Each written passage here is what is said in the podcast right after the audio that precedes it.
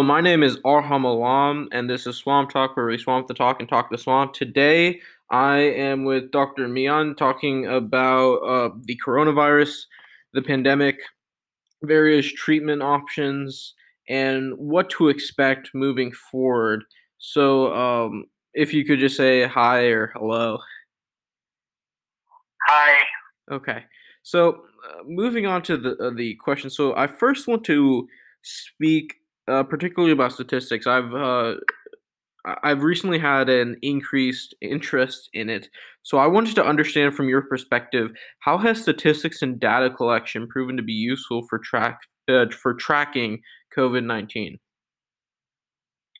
Um, that's a very good question, and actually, the, that's the only means because uh, of uh, identifying the case and data collection is the main source uh, for identifying case and testing uh, data collection uh, combining together other recently we are doing behavioral survey um, of certain population to look at how it uh, how the behavior actually uh, like wearing masks and then social distancing um, maintaining social distancing can reduce the, the, transmission of the virus.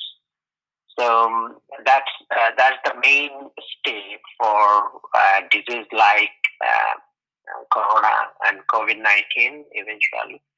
So um, data uh, collection is the and only main thing, and at the same time, data related to testing uh, because if we do not do enough tests, we don't know the situation. And I see. On the top of that, uh, on the top of that, uh, we need to uh, do the contact tracing. That's another means, and that will give us in, information how it spreads. I see. So, clearly, you mentioned the uh, the contact tracing. Uh, so, how moving forward, how can statistics improve in order to help medical professionals? Actually, when you say medical improve in medical professional, um, helping is two uh, things. One is um,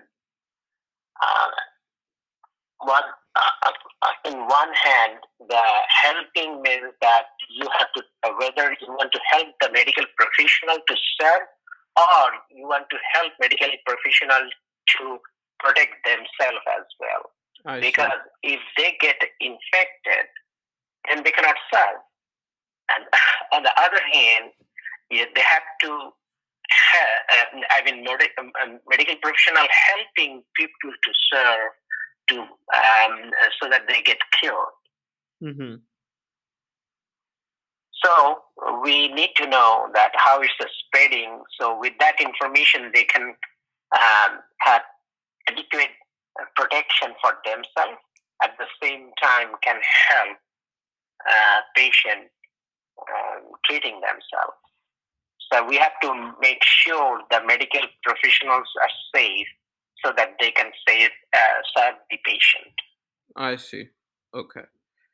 So, moving on, I would like to talk about public health and particularly uh, the government's response, whether it's federal or the state government's response to the pandemic. How, in your opinion, was the government's response to the pandemic? Mm, uh, to tell you frankly, actually, uh, apparently it might looks like that government runs um, uh, what not good enough. Actually, government runs by political commitments. Any government. Yeah. So it's not in USA or so. If there is not political commitments uh, enough for certain um, intervention or certain disease condition or anything, so uh, we can we cannot see how uh, the government instruments are working. So, in that perspective, since the nature of the virus was not clear, I think the government was ill prepared because we didn't have, our government didn't have enough information. The information they had actually sketchy here, and main source of information was China and uh, people were not were really skeptical about the information. And it was clear that in New York, California, Texas, the government was not prepared uh, uh, um, prepared at all for such a huge surge. So they were prepared. Of course, the ignorance and denial of fact played some role for the disaster. I see. So you did mention skepticism in Chinese data. Do you believe that ske- skepticism was warranted? Um, um, since there is no, um, there are all those are all anecdotal data, so we cannot rely on that. Uh, but uh, looking at the uh, uh, looking at the pandemic of this disease to other, it is becoming obvious that um, the death rate was much higher in China. I don't want to say that you know they hide some data, but uh, it looks like there should have been much more um, high uh, percentage of death in China, which was not, which was completely masked. I see. Okay. So I would like to look at the coronavirus in a historical lens. So, if you could, could you explain in what ways this pandemic is similar to the early 20th century Spanish flu? Um, you mean whether we are in the second wave or that kind of question you're asking? No, like, I just want uh, to like uh, compare. What, yes, I just wanted to compare because what I've noticed uh, in history, what occurs is history tends to repeat itself. So I was curious, what what have we seen in the past that it that is similar to what we are seeing now? Um, I got you. Uh, this is a long question, and, and long. Uh, I mean, um, it it will take uh, I mean, I can talk ever for on on these topics because um, uh, there are so many information coming nowadays, even on Spanish flu uh, at the beginning of 20th century at the same time, uh, 21st century at the same time uh, about the COVID. There are a lot of similarity, but and dissimilarity. Mm. The both Spanish flu and COVID are uh, novel virus, which means that no one had any information before that it came. I see. Number one. Number two, the population was not immune to both of these viruses. Okay. Number three, it was organized. Um, uh, the Spanish flu was originated in USA, but COVID was originated in China. China uh, politically now we have different relations. So from USA we got a lot of information out and we got accurate information that time. Though the, the situation was different, it was wartime. Mm-hmm. But at the uh, in COVID situation, there was apparently there was no war, but there could be some war like economic kind of war. But that was another perspective. Um, and uh, another thing, the uh, the Spanish flu was actually originated from bird, but the COVID is uh, from animal.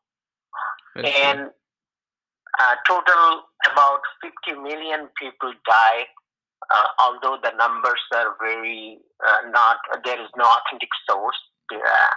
and in USA alone, 675,000 people died in Spanish flu.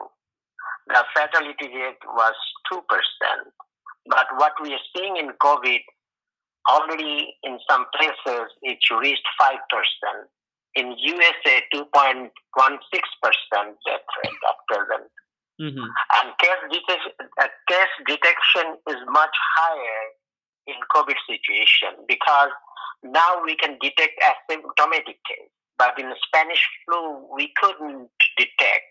So the denominator changed that how many people died from cases because in Spanish flu, we never knew, uh, and there is no tech- technology to detect the cases. Now we can detect the cases. So the, it's very difficult to compare because we cannot have apple to apple I from see. Spanish flu to our. Now we are in this uh, information superhighway, and people get information in a blink. So, but that time the information was not enough. Then on the there is another factor uh, which contributed much in the Spanish flu because that was a wartime. So uh, soldiers were moving from place to place. The place were very crowded that time. The hygiene condition of the population was really bad, very poor. So these are the factors contributed so much. And they had like isolation, quarantine, uh, then dis- disinfectants and reduced gathering. All those things were there also during a Spanish flu, but that was not enforced that time. Another big difference in the Spanish flu, the Middle East people affected more. That means 20 to 40 years uh, age. And we can we can see a lot of mortality in below five years and above 65 years. Mm. But surprisingly, in COVID, we don't see any, um, you know, child mortality. Mm-hmm. And middle age is uh, already escaped, look like. I Only see. 60 and above people are affected. So there are a lot of differences between these two things, and uh, it will be very difficult to compare. The people are talking about second wave because in Spanish flu, what happened when the first uh, wave came and the infection rate went down, so people thought that okay, everything is gone, and they were so reluctant. The second wave came, and that killed more people than the first wave. So that's oh, why people see. are very afraid of COVID virus. What will happen if second wave comes? The problem is we may not be may not have the second wave. It will merge from first wave to second wave, and we won't be able to distinguish because it's a pandemic. Mm-hmm. Some of the some part of the world they have already certain low level of um, infection. Mm-hmm. So eventually, they if they have it to them particularly, it could be second wave. But if you consider pandemic, that means worldwide, we may not have at all um, second wave. It will be always like a wave going on. I see. Okay. Now, my final question is what do you believe a post quarantine or post pandemic society will look like? So, you were asking basically the post COVID society. Yes, yes, essentially. yeah, right. Actually, as a societal human being, we are learning, uh, we have, actually, we are learning a lot from COVID from healthcare management, then interaction, including meeting, office, research, and many more. It is a teaching for us, actually. Um, basic thing we are learning how many things we can do without. You know the phrase. Actually, it was Socrates saying, How many things I can do without. So I'll put that as the how many things we can do without. We are learning a lot. I see. We can. We, we don't need to go. Uh, some of us don't need to go to office. Mm-hmm. Some of us don't need to go to uh, go for window shopping. Mm-hmm. Some of us, you know, a lot of things are happening, and we now we are now able to figure out which of these things we can actually avoid. Restaurant may not work at all that way, the way it is now. So uh, we are learning it all. I don't know whether it's good or bad, I but see. certainly um, we are. There will be some psychological trauma by this, But since I'm not a psychologist, I cannot comment on that. Yeah, but I understand. Certainly, certain, there will be a whole lot different the world we have living. But funny thing about human race is they adapt so quickly. Mm-hmm. Uh, we may come back to our normal life very quickly. Uh, it could be in a month or so. Um, we can come back to our normal life. Normal means a pre-COVID situation. I see. Okay. Well, thank you so much for doing this uh, podcast with me. Um, I, it really means a lot to me so that I can inform other people about the pandemic and at least provide some more insight and hopefully some calm too. So, again, thank you so much. And to uh, those of you listening, uh, thank you so much for listening. Uh, please stay tuned for more podcasts upcoming. And with that, thank you for having me. Yes, th- thank you. Okay.